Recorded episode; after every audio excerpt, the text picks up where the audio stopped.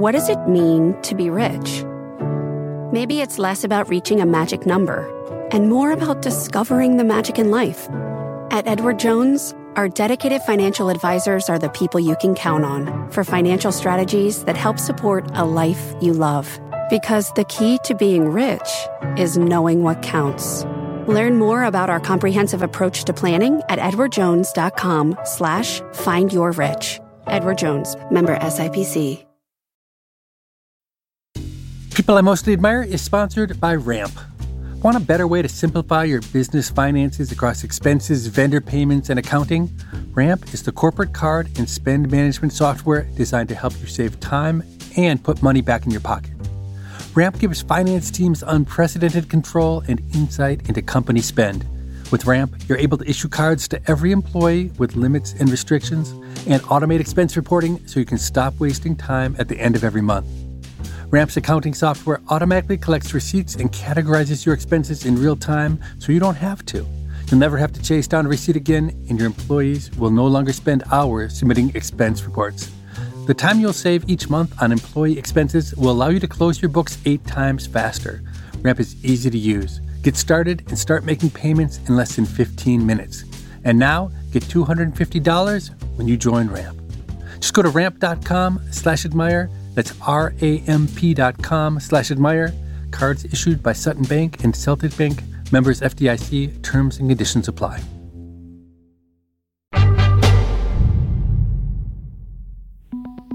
My guest today, Obi Felten, was in charge of moonshots at Google's Innovation Lab, what's called X, or formerly Google X. X has had both big successes like Waymo, one of the first self driving vehicles, and high profile failures like the attempt to provide global internet using a network of stratospheric balloons. The pressure of producing the next self driving car and the next balloon project was absolutely immense. Like, it couldn't just be any old thing, it had to be something really incredibly amazing that was also very undefined. Welcome to People I Mostly Admire with Steve Levitt. As if moonshots weren't enough to talk about, Obi's now heading a startup called Flourish Labs. She's trying to transform the way mental health services are provided to young people. And the whole time I've been living in Germany, I've been trying to find a German guest for the show. Finally, with Obi, I've got one. She grew up in Berlin and she watched the Berlin Wall come down as a teen. That's one more topic I have to be sure to cover. When you worked at Google's Innovation Lab, you had a very unusual title, right? My title was Head of Getting Moonshots Ready for Contact with the Real World. Everyone thought it was a joke. And it came about when I sat down with Astro Teller, who hired me into X. And he was running a bunch of projects at X at the time and then later on took over the whole group. He had hired me somewhat on a whim as one of the first non engineering people in the group. We had this great conversation where he told me about these projects that were all secret at the time, even inside Google. I was working for Google in Europe at the time. So it was basically a group of engineers who were working on self driving cars and Google Glass and a drone project and an Internet from Balloons project and so on. And then I asked them a bunch of questions like, is it legal to fly balloons over countries? Do you have to talk to countries to get their permission to fly over? How is this going to bring internet to everyone? Are you going to partner with phone companies or compete with them? And he looked at me and he said, Those are really good questions, but no one in the team is really working on those. Why don't you come and help us with those? And that's what I did. I looked at everything from policy and legal matters to how might we talk about some of these projects? How do we take them to market? Do we have a business plan for any of them? It turned out they didn't really at the time. So the title was very descriptive of what I was doing, which is thinking about what would happen when this technology would grow up and get out of the lab and make contact with the real world. I let my imagination run wild. And I try to think of my dream job. The exact job I'd think of is the one you just described being around amazing engineers doing incredible technologies and trying to figure out how to get them to work. I can't believe you actually got to do that. I did get to do that. It was mostly really fun. The engineers were amazing. We then hired a whole bunch more non engineers. You know, we got real lawyers and we got real policy people and real marketing people and so on. So it wasn't just me making it up. Did that make it more fun or less fun when there were real people around? Ah, that's a really interesting question. Sometimes I wonder whether it takes the magic out of it. Because while you're just working on the technology and you're imagining what the world would look like when you succeed and you solve these big problems in the world with the tech, it's much more fun and magical. And then the reality hits that it's sometimes very small things that make it hard to implement something in the real world. On the other hand, if the tech doesn't get out into the world, what is the point? I mean, I've always felt that technology is just a tool. And unless we solve problems with it that people actually care about, it's pointless. So, for listeners who don't spend their days working at X or what used to be called Google X, like you did, what is X? How does it fit into Google and what's it trying to do? X is an unusual innovation lab because most corporate innovation labs were set up to move the core mission of the company forward. So if you think of the sort of mother of all innovation labs, Bell Labs, they were solving problems for the mother company. And X was actually explicitly set up with a remit to not solve core Google problems because there was already innovation going across the entire business. The founding project was self driving cars. And that's not really anything to do with search or advertising or any of the other Google products. So they set it up quite separately and they gave it a small budget and a lot of freedom. Initially, it was all just about building interesting breakthrough technology. We started with that tech piece, but then we realized very quickly if it doesn't solve a real problem, it's also kind of pointless. I think we learned that the hard way with Google Glass, where it was really amazing technology, but it didn't solve anyone's real problem, and therefore it failed. And so in the end, we came up with this definition of a moonshot, which is we take a problem that would affect hundreds of millions, maybe even billions of people in the world. And then we propose a radical solution that sounds very different. It maybe sounds like science fiction today, but within maybe five years, the technology can turn that science fiction into reality. And self driving cars is a really good example of that, where for most of the 20th century, that was total science fiction. And yet, in the last 20 years, sensors are much better, compute power has multiplied, so you can take all that sensor data in and turn it into an action that the car can take that just was completely inconceivable, and yet it's now reality. So let's talk more about driverless vehicles because I think at some level it's a huge success for Google X. But at another level, I'm surprised by how slow the progress has been, not on the technology side, but on getting the autonomous vehicles on the road at scale and how much public resistance there's been to the vehicles. Has that surprised you also? That path was definitely a long one, but I think for good reasons, because this is a pretty radical technology. It's still a little spooky when you see the car go by and there's no one in the driving seat. It takes time for people to get used to it, to get over their fears of the technology, and frankly, for the makers of the technology to be cognizant of how it affects society and how it might fit in. If we just put really half baked prototype of a piece of software out into the world, usually people don't get harmed. But if you put out a robot car into the world, you have to be really conscious that it's safe enough. I'm surprised how measured and calm you are to describe this because I'm not even involved in it. And I think about it like an economist, and I think 40,000 people a year die on the roads in the US. And worldwide, I think the number is over a million people a year are dying on the roads.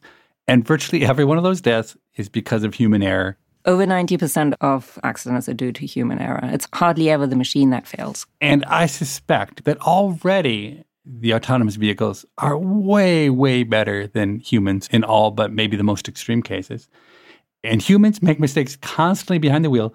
But still, if an autonomous vehicle makes a mistake, it doesn't even have to be a fatal mistake if they simply snarl traffic, it becomes headlines. And I would think that would just get you angry because you've sunk your blood, sweat, and tears into this and you have a great solution. I mean, there's the life saving aspect, which I definitely believe that's true because human drivers cause most of the accidents. That was the reason why Mothers Against Drunk Driving were one of our early advocates, actually, in those very early days when there was a lot of resistance against self driving cars The other aspect is parking. If you could make taking a robot taxi cheap enough, then you wouldn't need your own car. And most cars just sit around all day long, either on the street or in a parking lot or in a garage, and it's just completely wasted space in our cities. So there's definitely benefits to self-driving cars, but I think the fear runs very deep, and there's also a lot of entrenched interests. Right, self-driving cars is probably one of the few technologies where people expect that the AI will entirely replace the whole job. And, you know, driving is a good job. It's often like the first job that someone does when they come to a country, or long distance truck driving is a very middle class job that supports families, etc. So I think there's a lot of resistance from that point of view as well that you can't underestimate. Yeah, I think two to three percent of the entire workforce is employed driving, and that's going to be a big displacement when it happens.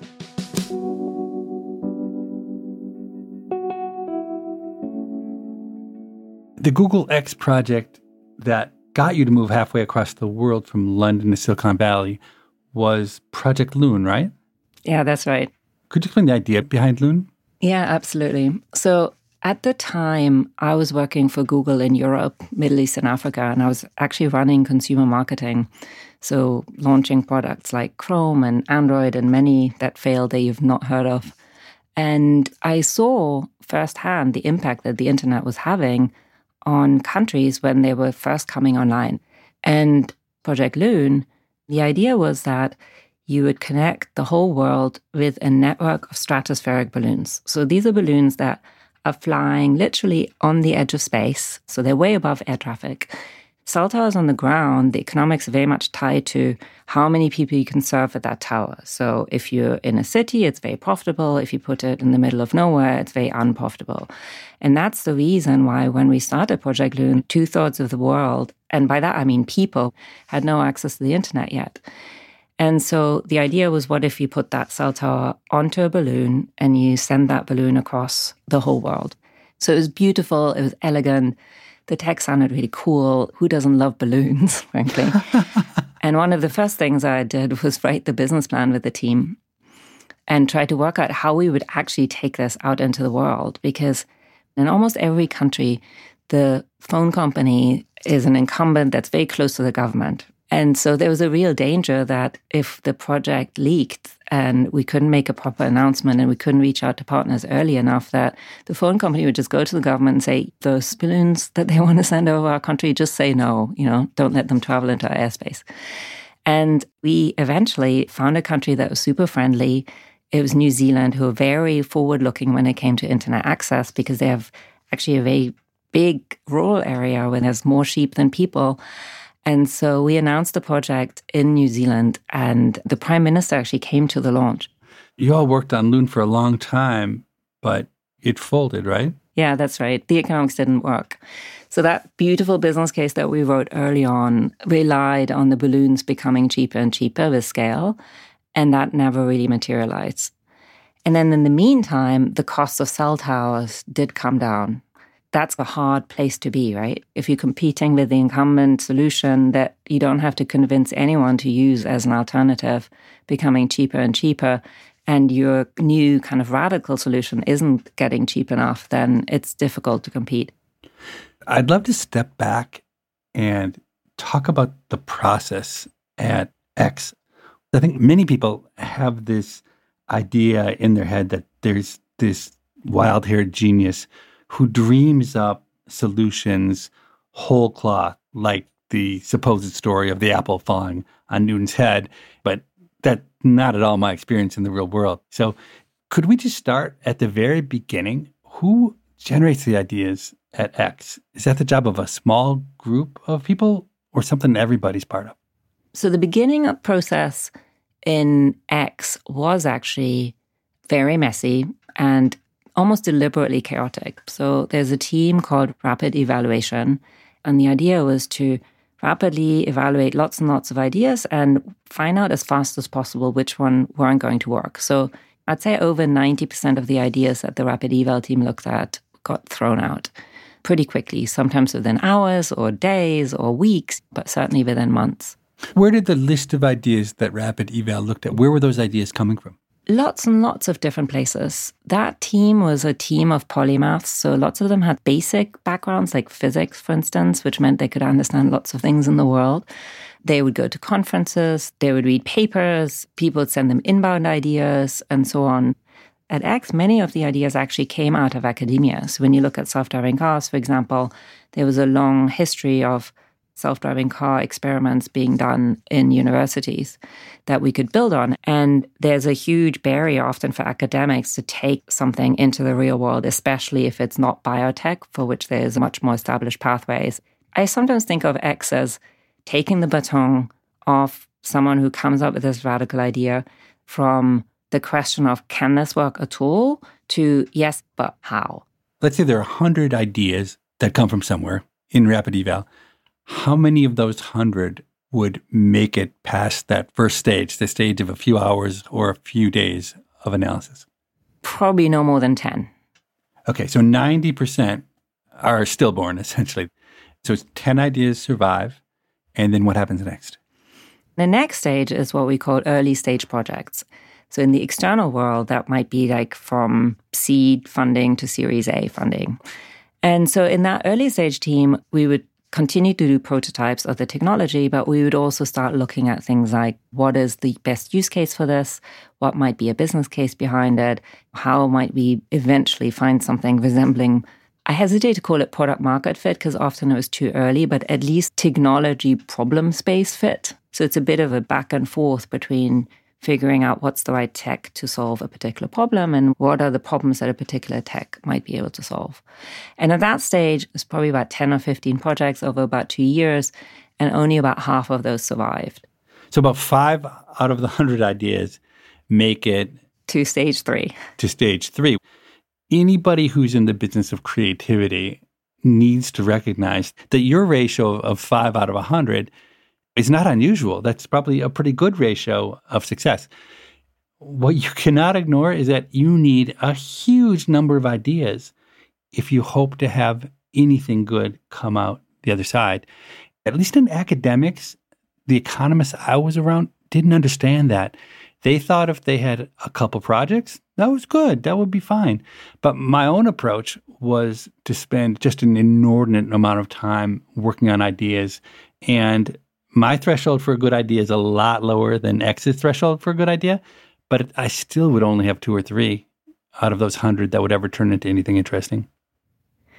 I guess it's a difference in approach. Either you think you can perfect the one thing you're working on, or you just iterate really quickly to find out what doesn't work. I think that's a helpful way of thinking about it. You're not trying to fail fast. That's another one of the Silicon Valley cliches, but the goal is to learn as quickly as possible if something doesn't work. And it's more about the speed of the innovation cycles and also how quickly can you evolve an idea because you might have started in one place and then ended up somewhere very different. So I think is the hardest. Like when do you throw it out altogether and when do you think, oh, this could just benefit from a pivot? Everything I know about human nature suggests that projects that are failing go on way too long. What were the specific strategies you used at X to fight that bias? There's definitely a huge bias towards just keeping going with something. Economists call it sunk cost fallacy. Physicists call it inertia. Like to get an object to deviate from the path is just very difficult. There's a few tricks that we use. There was one actually that one of my teams taught me. It was a project called Foghorn. And the idea was that we would make fuel from seawater. So you pull CO2 out of the sea, which acts as a huge carbon sink, and then you would combine it with renewable hydrogen to make it into a renewable fuel. And the cool thing about that fuel was that you could burn it in any engine. So you could burn it in a car with a tiny bit of retrofitting. You could also fuel airplanes with it. And at the same time, you would pull carbon out of the sea, which is actually good for the sea. So I loved the idea. It was such a cool concept. So the team did a whole load of technical exploration and they found that they could make the technology work. But they had set themselves two criteria. So they had technical criteria, but they also had a business goal, which was that they wanted the fuel to be the same price at the pump as fuel that was made from conventional oil. And as the oil price was collapsing during the project, it became very clear that there was no way we could compete. And so they had essentially hit what they called their kill criterion. And they came to me and they said, we should shut this project down. At least at that time, there was no way that we could ever make the economics work. A lot of things would have to happen, like a much higher price on carbon and so on, until it was even vaguely viable. But what was interesting about this is that the team had set their own criteria, and therefore the decision to shut the project down came from them. And it was a much more rational decision as opposed to an emotional decision. I've heard that one of the strategies that X uses is to work on the hardest part of a problem first because you don't want to solve all the easy parts only to fall down five years into the project on the hard part. Yeah, it's a very counterintuitive strategy to start with the hard parts. So, what we did at X is we had this image of a monkey on a pedestal. And the story was imagine you're trying to train a monkey to recite Shakespeare sonnets while standing on a pedestal. What do you work on first, the monkey training or the pedestal? And it's very tempting to build the pedestal first because we know how to build a pedestal, so we can make this beautiful pedestal. We're very proud of ourselves. But then what if in the second year of the project you find out it's actually impossible to teach the monkey English, let alone recite Shakespeare? So then you're left with this totally useless but very beautiful pedestal. And so we had this premise that we would always do monkey first. So we would identify what the hardest problems were and work on those. It's hard because I don't think most of the world thinks that way. So investors are constantly be like, "Oh, what progress have you made this month?" Right? So it's very difficult to say, "Oh, I solved like a hundredth of this really hard problem." That feels like no progress at all. And sometimes you've got these sort of jumps where it's not a linear, nicely incremental. I make some progress every month, but suddenly you have a breakthrough, and then it suddenly works, right? Another non-obvious thing that I've tried to do in my own projects is to celebrate the failures, to treat failures as successes because they free you up to go and pursue other things. Did you have strategies for doing that? At X, we tried various different things. So, one is get people to talk about it at all hands meetings, because otherwise, all hands just becomes a sort of show of successes. If you talk about things that didn't work, then you kind of attribute more value to that. That applies in academia, by the way, as well. I'm on the board of a big academic publisher. They publish Nature and lots of academic journals. And of course, it's much harder to publish a null result, right? Sure. No one ever wants to publish, like, here's something that didn't work, even though that would be very useful because it would stop lots and lots of other scientists trying to do the same experiment over and over again. But if you go back to X, that Foghorn team that came to me and said, we want to shut down our own project, they had actually done a very detailed postmortem and they presented that at the all hands. They then also published it as two academic papers so that people wouldn't try the exact same approach that we had tried. And so making it public and talking about it takes some of the stigma out of it. The other piece is that you have to acknowledge that there's some grief around it, and that however rational you try and make the decision, there's always going to be emotion. People lose their jobs, people have to give up on something that they've poured their life and blood and sweat and tears into. So it struck me when I was running this team where we were starting dozens of projects a year and shutting down dozens of projects. So I was going through these life death cycles over and over again. That there's quite a lot of similarity between grief for a human and grief for a project. And I don't want to belittle what you go through when a loved one dies. This is not to say your project shutting down is on the same level, but it's a similar process. There's a model called the seven stages of grief. And I saw the teams go through similar phases, like you're in denial, you're angry, and then eventually, like you get through to acceptance. And the faster you can get through those cycles, the better, actually. And if you don't go through the cycles, it sort of lingers, it's just pushed down. And so, one of the things we did is we started celebrating the Day of the Dead. And before you accused me of cultural appropriation, it was actually the idea of two Latinas in my team came to me and said, Obi, there's all this trauma, all this stored up grief, all these projects that we've shut down, and we should be celebrating this. And so in the Mexican Day of the Dead tradition, you remember the dead, you remember all the things that are amazing about them, and you think of them lovingly, and then you let them go. So we started doing this as a ceremony, and it was incredibly cathartic. People cried. And I think if you neglect that emotional aspect, if you try and make it just rational, you're kind of missing out on a really important part of what it means to let go of something. That's interesting. I've never tried to go into that emotional space on my projects. I'm going to try that the next time. Yeah, try it. It's very hard to let go if you don't process the emotion. We'll be right back with more of my conversation with Obi Felten after this short break.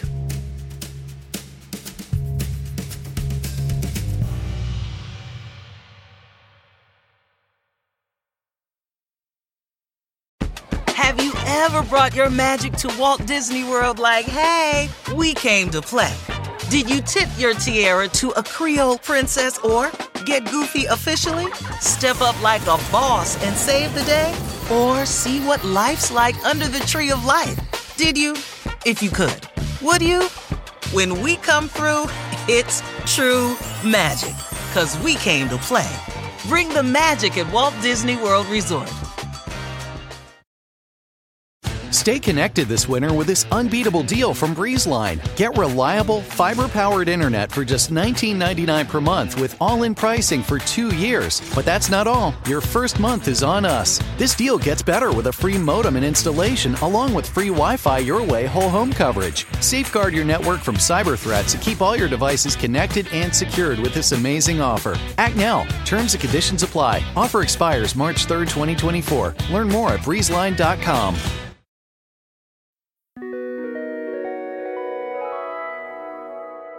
When I heard about your job at X, it sounded like a dream job to me.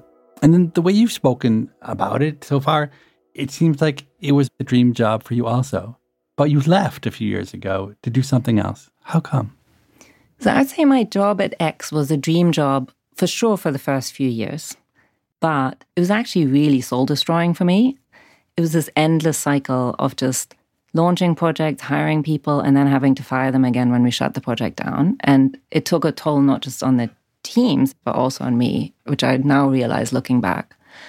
The pressure of producing the next self driving car and the next balloon project was absolutely immense. Like it couldn't just be any old thing, it had to be something really incredibly amazing. That was also very undefined.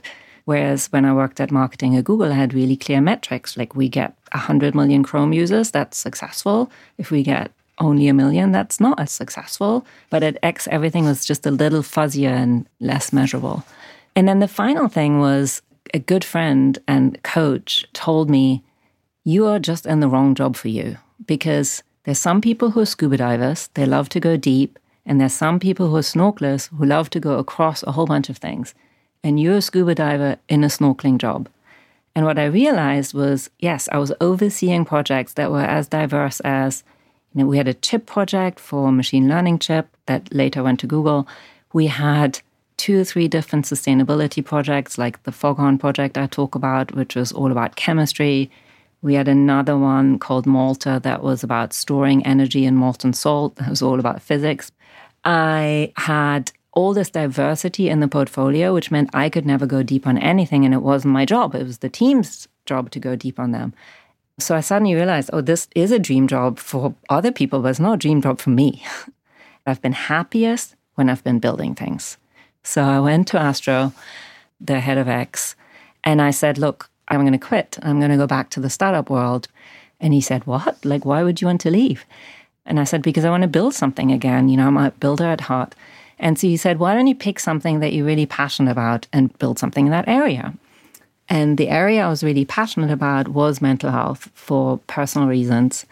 And so the project that I picked was called Amber, and I co founded it with a neuroscientist and with a hardware engineer. And the idea is could we find a biomarker for mental health? So it's very difficult still to assess how depressed or anxious, for example, someone is. We looked at EEG brainwaves and we looked at wearable data and other kinds of data that might give you a pointer that is more objective than just asking people how they're doing, which is largely how, in today's world, mental health is assessed. And that's working out well? I've ran the project at X for several years and we made great progress on the technical side. So it turns out that you can actually see in someone's brainwaves how depressed they are. The experiment is you make them play a little game and then you see what happens in the split second after they find out whether they lose or they win. In most people, there's a sort of spike, but it turns out in many people with depression, they have something called anhedonia where that spike is subdued. So you can see by the length of the wave and the amplitude of the wave, you can see how depressed they are. And that's kind of magical. It's completely objective, like you can't cheat. And we thought that would be really incredibly useful. And it turns out when we did hundreds and hundreds of interviews with people with depression and anxiety, young people, postpartum mothers, and others, we interviewed psychologists, we interviewed psychiatrists, and they all said pretty much the same thing, which is yes, we need better measurement of mental health, but it's not the biggest problem. I will never forget one gynecologist who said to me, I know some of the mothers I see have postpartum depression, but I'd rather not find out because there's no one I can refer them to because there are just not enough therapists. It was absolutely heartbreaking. And so I realized the biggest problem is actually that we don't have enough counselors. It's not just the measurement piece. And so we ended up shutting AMBER down. It's another one of the long list of X projects that failed. And that was the last project I ever did at X. And I decided I wanted to stay in mental health, and that's why I moved on. And so you started Flourish Labs. Can you tell me what you're trying to do there? So, Flourish Labs, in some way, was an evolution out of that X project that I was working on when I realized that there's this massive gap between the number of people who need care and the number of mental health professionals who can provide it to them. If you look at just the US, there are about 58 million adults who have a mental health diagnosis today. And it's actually more than half of them that get no care at all. Sometimes it's stigma that people don't seek care. Sometimes it's that you can't afford it or your insurance doesn't cover it. Sometimes is that you can't find a therapist that's a good match for you. And that's because there's only 600,000 counselors in total, and we would need more than double of those. And when you look at the way that we train counselors to become a licensed therapist in this country, you have to do a master's degree and then you have to do many, many hours of supervised work before you even get your license. So I looked at many different ways of how could you provide care in a scalable way that doesn't rely on just training more therapists. I came back to peer support. What if we train people who have experience of mental health challenges to support other people? And it turns out it's an evidence based treatment. So I read lots and lots of studies that over and over showed that peer support works. People get better, there's fewer hospitalizations. And it's been around for decades. There's millions of people who've been doing this as volunteers. Suicide helplines or Alcoholics Anonymous are great examples of peer support. But what most people don't know is that it's also a profession. There's formal training, and you can become a certified peer supporter, and you can do this as a job.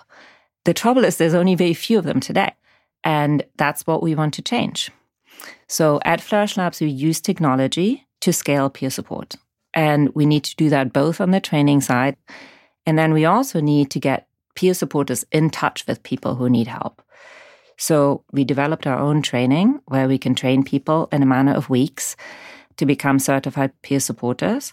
And then we have a telehealth platform that's called peers.net where a young person can go on and find a peer supporter that's a match for them. You've been focusing on the benefits of peer support for the person who's ostensibly being helped. But it's interesting in my conversations with Angela Duckworth, who is part of our Freakonomics network and a very prominent psychologist, she believes that actually being the supporter is at least as beneficial as being supported, which is a surprising result, but makes what you're doing even more valuable and important than maybe you're even giving it credit for. She's right. There are studies where people looked at the effect of giving peer support and that's because they were worried that it would have adverse effects on the peer supporter. If you train a young person to support another young person, are you burdening them with all that trauma, etc.? And it turns out that's not the case. People who give other people support stay healthy for longer. You have to be in recovery to become a peer supporter and to give peer support. And so that's definitely something to watch out for. Like if your own mental health is going down again, then maybe need to take a break. But in general, people stay healthy for longer. You see that effect in AA, where sponsors who help other people stay sober for longer. You can see it in student mental health. It's reciprocal. And what's interesting when you look at the macroeconomics of that is it suddenly turns what is a problem that we have millions of people with mental illness into a massive opportunity because if we can get them into that workforce and get them to help the other millions of people, that doesn't just create jobs, it also is most likely going to keep them healthier for longer. I could see how someone could have a knee jerk reaction and say, well, isn't this risky and dangerous to take people who aren't really professionals and have them give advice? But I would say my own personal experience makes me 1000% supportive of what you're talking about. I have had the great misfortune of having a child die, my son Andrew, and that was 24 years ago. And having lived through that, I actually think I do know a lot on that exact topic. And I feel like my insights and experiences have been useful for others who more recently suffered that same fate. It's exactly your model that I'm good at one thing, and that's what you would ask me to do, not to try to pretend that I'm a therapist who could understand a hundred problems that I've never experienced. So there's a lot of research that looks at whether peer support works. There's much less research into why it works, but you pointed at one of the things that I think is at the core of it, which is the empathy and understanding and the connection that you get with someone who's been in your shoes is really profound. That actually has a therapeutic effect. And the fact that it's more equal, that you're looking sort of eye to eye, also makes a difference to people. The trust is often higher right out the gate. And for a few years, I served on an advisory board for the Wellcome Trust, which is one of the biggest funders of mental health on the academic side. And one of the guys on that advisory board is a guy called Pim Cuijpers, who is a Dutch researcher who does a lot of studies for the WHO. And I asked him, like, what makes therapy effective? And he said about half of it is what the therapist has learned. But he said the other half is actually about the therapeutic alliance. So, do you have a high trust? Can you relate to this person? And if that therapeutic alliance is low, the therapy is much, much less effective. And so, my personal hypothesis on this is that what the peer supporter doesn't have in terms of years of training, they make up in terms of that higher level of alliance. And when you look at subgroups, so for instance, people identify as LGBTQ or people of color, they often have a harder time finding a therapist that they click with. And some of it is about the fact that most therapists look like me. They're white, middle aged women. So if you're young, black, gay man, you might not be able to relate to me as much as you might be able to relate to someone from your own community.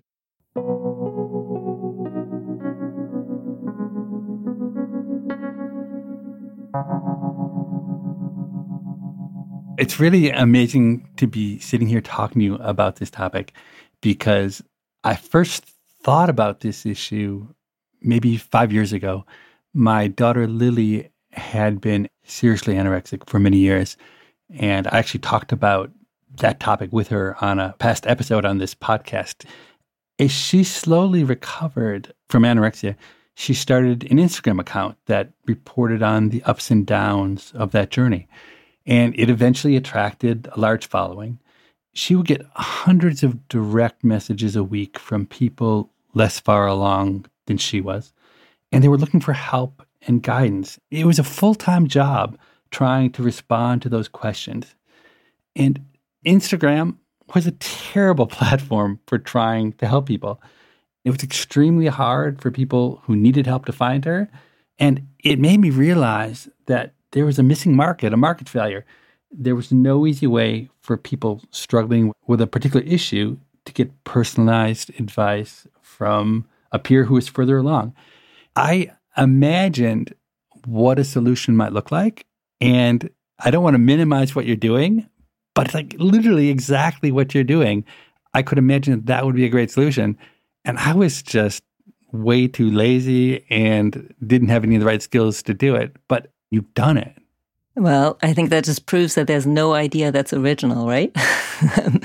so I'm glad to be executing on your idea, Steve. I mean, in many ways, it is an obvious idea that fundamental idea that you can connect with someone who has gone through a similar experience and is just a little bit further ahead on the path is absolutely at the heart of the product. And we decided to focus on Gen Z, so that's teenagers and young adults, because that's the age when mental health issues often show up for the first time. So your daughter is probably sometime during her teenage years. And I believe that if you can help them deal with these issues, then it will set them up for the rest of their life. It's also where the treatment gap's the biggest. 60% of them get no care because it's harder for them to find a counselor that's a good match. And finally, they are open to peer support.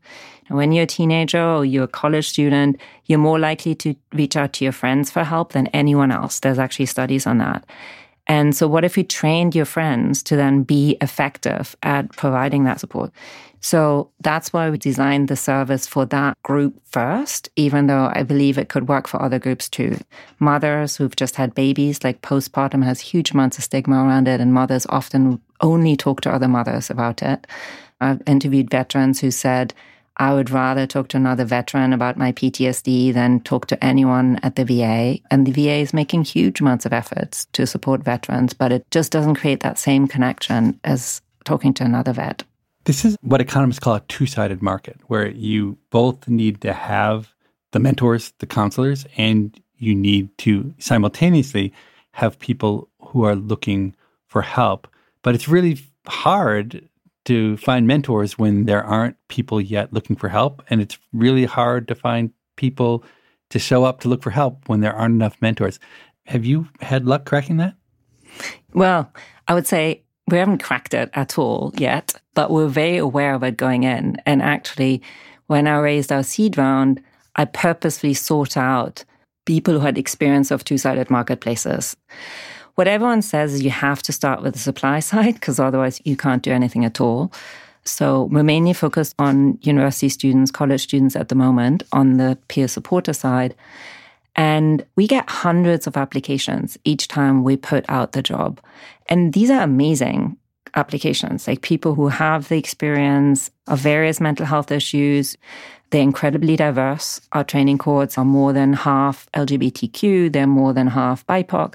So that actually turned out to be easier. And I think we have nearly 50 peer supporters on peers.net now, and we're adding new ones on a regular basis. The demand side, we thought would be really easy. Like if 35% of young adults and teenagers have a mental health diagnosis, you're not even talking about people who've been undiagnosed, but actually have a diagnosis, and they're more than 60% get no care, surely it must be easy to find them and connect to them. That turns out to be harder than we thought. First of all, no one knows what peer support is. People might be familiar with it in the context of volunteer groups like AA, but they think it's just for substance abuse. Or they might know about it for crisis helpline like Trevor Project or crisis text line, but they think it's just if you're suicidal. And this concept that peer support is something that you can do just like therapy on a more ongoing basis, or maybe just once, that's a novel concept. So, in many ways, we're not just building one company, we're establishing a category. So, I almost wish you had done your peer support startup, Steve, because I very firmly believe that it's not going to take just one company in this space to succeed. It's going to take 10 or 15 companies until this becomes a familiar concept that people trust. You're listening to People I Mostly Admire with Steve Levitt and his conversation with Obi Felten. After this short break, they'll return to talk about failure.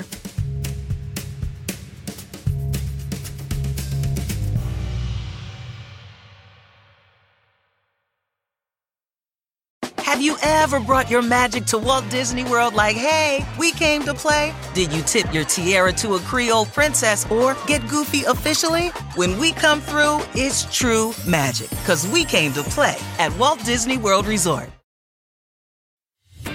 March into spring with this unbeatable deal from BreezeLine. Get reliable fiber powered 500 megabits internet for $39.99 per month, plus a $100 gift card and price lock guarantee. This deal gets even better with a free modem, free installation, and free Wi Fi your way home. Safeguard your network from cyber threats and manage user access for all connected devices with this amazing offer.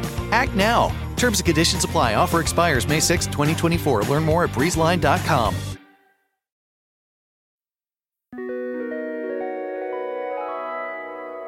In the time we have left, I want to talk to Obi about her experiences growing up in West Berlin. How strange must it be to grow up in a city surrounded by a hostile East Germany? But before that, I want to ask her one more question about running a startup. Can I ask you a frank question? Of course you can.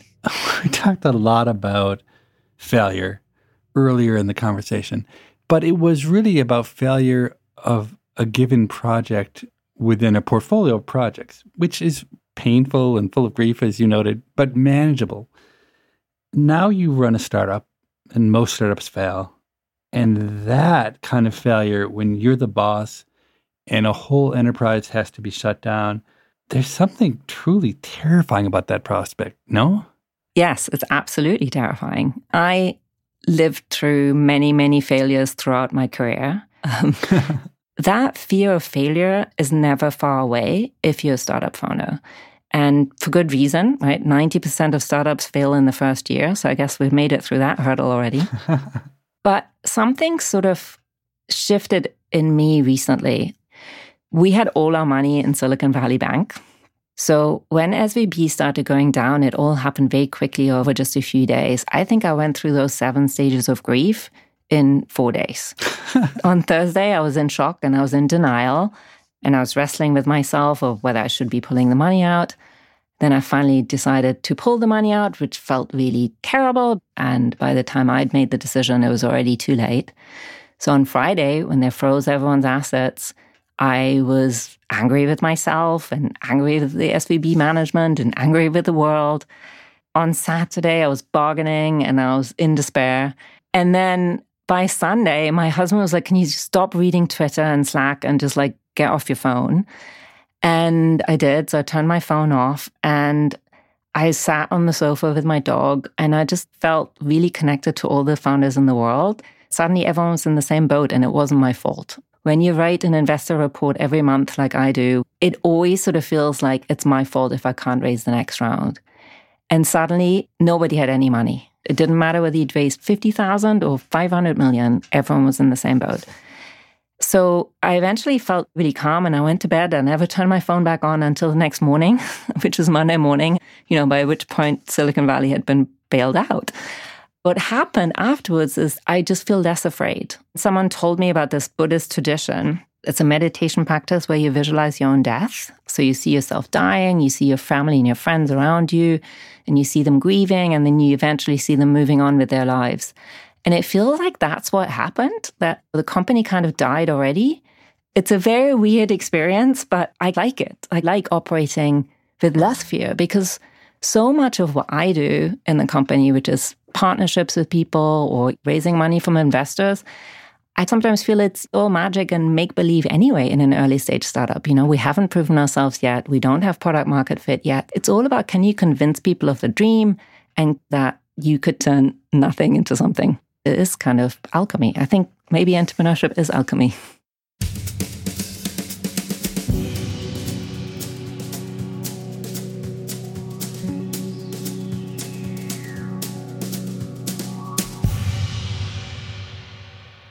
You grew up in Berlin, and the first 15 years of your life, you were in West Berlin with a wall. Did you understand how strange it was to be living in this city surrounded by a hostile country with a wall literally running right down the middle of the city? Or as a kid, that was just a reality? No, I definitely understood it because my parents are from a small place called Saarland on the western border. So it's on the border to France. And so for family vacations in the summer, we would drive out of West Berlin and through East Germany and then come out the other side. And there was definitely these moments when you handed in your passport to the East German border guard, and they had this weird system where they would put it on a little conveyor belt from one station to the next. So you drove slowly alongside the conveyor belt to the next station. And I always had this anxiety as a kid that maybe our passwords would just disappear and we'd be stuck in East Germany. when I was 16, I went to the US. I actually was kind of bored in West Berlin. So I decided I was going to go to America for a year and go to high school. And I ended up in upstate New York in a small village in a family that was very different from my German family. And I had an amazing time. I spent the entire year telling everyone the wall was never going to come down. And so I came back in the summer of 89 and in November the wall came down. So it was a huge, huge shock. Imagine if you had been away and missed it. When you heard the news, were you at the wall watching it come down? Not at midnight. So I had a chemistry exam in the morning. So I went to bed and then didn't listen to the radio in the morning and went to school. And I came out of the exam at 10 a.m. And everyone said, We're going to the wall. We're going to the wall. And I said, Why would you go to the wall? And they said, Haven't you heard? They opened the wall last night, idiot. So I went to the wall alongside hundreds of Berlin school children, and we all climbed and stood on top of the wall, which is a pretty amazing feeling. Having lived in Germany has not made me feel any less American, but it's only been a year. Over time, has your sense of German identity eroded? Even that first year. So I came back when I was 17, and then the wall came down. And I actually would say that winter was probably the only time in my life that I've experienced something approaching depression. It was because I was coming back from another country. And when you go abroad, you expect some culture shock and you expect that you're not going to fit in. But when I came back to Germany, I had changed a lot and I didn't just fit right back in. And then the wall came out, which was this massive macro shock where suddenly everyone was really nationalistic and jubilant and joyous about the reunification of these two countries, which to me felt really weird because they were culturally had grown apart quite a lot because it had been two generations.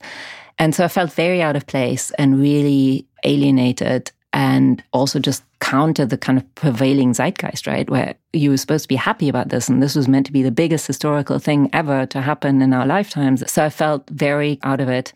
I couldn't wait to get out of there.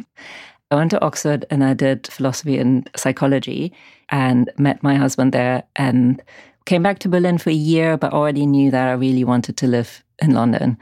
So London really was home for many, many years. And I still think London probably is long term home, even though we love living in California. I heard you comment once that hearing a speech by the Dalai Lama was the most memorable experience that you had at Oxford. And then you went back and spoke at the Oxford Union that's probably about the most nerve wracking thing you can do is to go back to a place where you've been an audience member and mm-hmm. sat in awe of great speakers and then probably feel like a total imposter up in front of the group. Definitely. But I think I felt like a total imposter my entire life. I felt like total imposter going abroad, total imposter doing philosophy at Oxford when I barely even spoke English properly.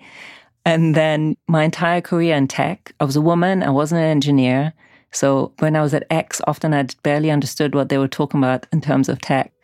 Now I feel like an imposter because I'm a startup founder, I've never founded a startup before. It's a bit like the fear of failure. It never totally goes away, you just learn to deal with it.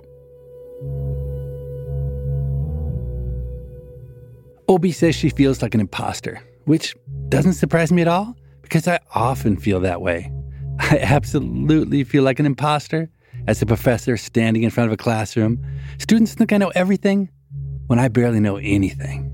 The same with parenting. I thought my parents had all the answers. My God, I never would have listened to them if I had realized how little parents know.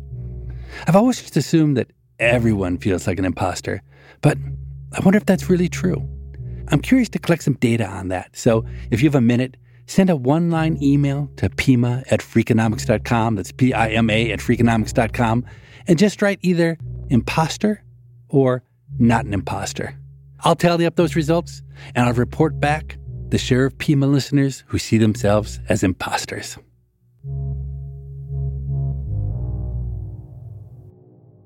And now, as always, at this point in the show, I invite Morgan, my producer, on to help with a listener question.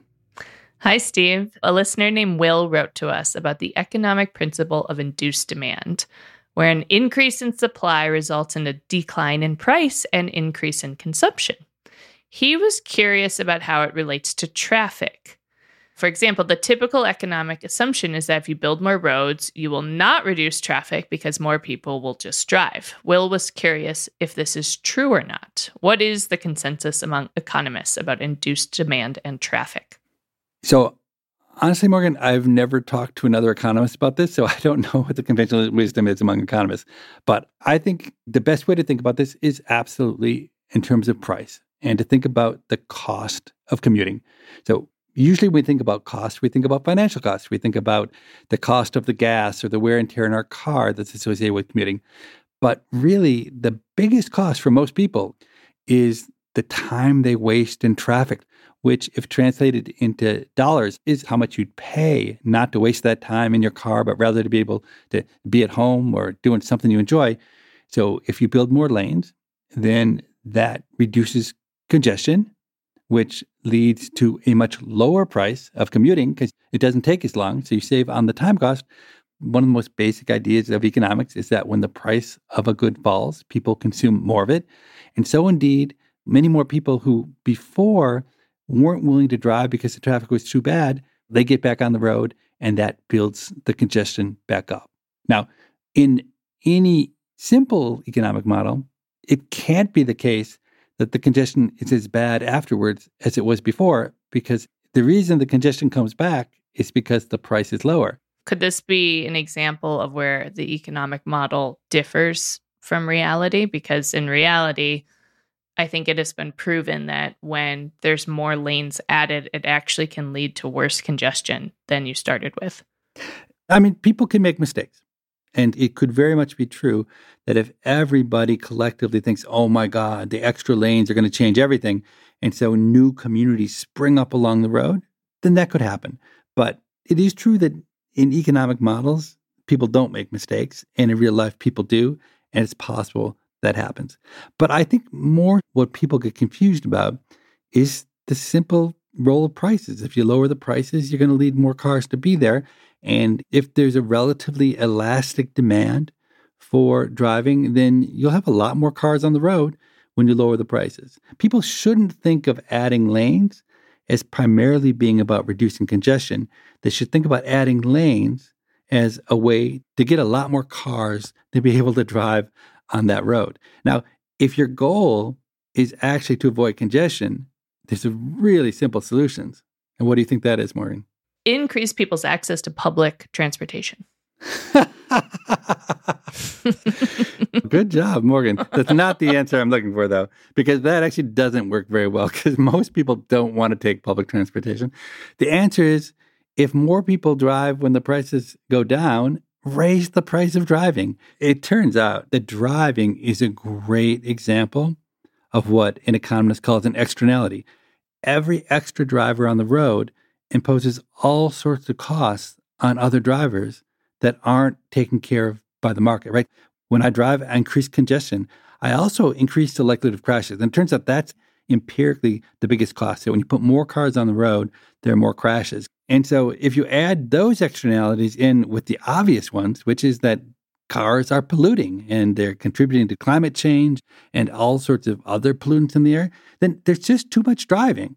And so the logical thing an economist would say is you should price in this externality. You should charge people per mile driven, especially when the roads are crowded, when there's congestion. Of course, that has great efficiency principles, but like so many things in economics, it has really bad equity implications. Will, thanks so much for writing in. If you have a question for us, our email is pima at freakonomics.com. That's P I M A at freakonomics.com. We read every email that's sent and we look forward to reading yours. In two weeks, we're back with a brand new episode featuring Reginald Dwayne Betts. He spent eight years in prison from the age of 16 to 24, and then he turned his life around. He eventually graduated from Yale Law School. He's won a MacArthur Genius Grant, and he started a nonprofit called Freedom Reads. I think this is going to be an incredible episode. Thanks for listening, and we'll see you back soon. People I Mostly Admire is part of the Freakonomics Radio Network, which also includes Freakonomics Radio, No Stupid Questions, and The Economics of Everyday Things. All our shows are produced by Stitcher and Renbud Radio. This episode was produced by Morgan Levy with help from Lyric Bowditch and mixed by Jasmine Klinger. Our theme music was composed by Luis Guerra. We can be reached at pima at freakonomics.com. That's P I M A at freakonomics.com. Thanks for listening.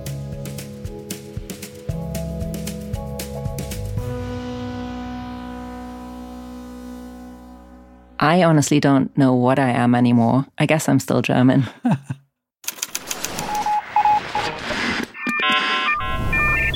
The Freakonomics Radio Network, the hidden side of everything. Stitcher. Want to make mom's day? Get to your Nordstrom Rack now and score amazing deals for Mother's Day, which is Sunday, May 12th. Find tons of gifts from only $30 at Nordstrom Rack fragrance, jewelry, luxury bags, activewear, beauty, and more. Save on Kate Spade New York, Stuart Weitzman, and Ted Baker London. Great brands, great prices. So shop your Nordstrom Rack store today and treat mom to the good stuff from just $30. Life is a highway, and on it there will be many chicken sandwiches. But there's only one McCrispy. So go ahead and hit the turn signal if you know about this juicy gem of a detour. Hi, it's Martha Stewart. You know, I spend a lot of time thinking about dirt. At 3 a.m., at all hours of the day, really. What people don't know is that not all dirt is the same. You need dirt with the right kind of nutrients.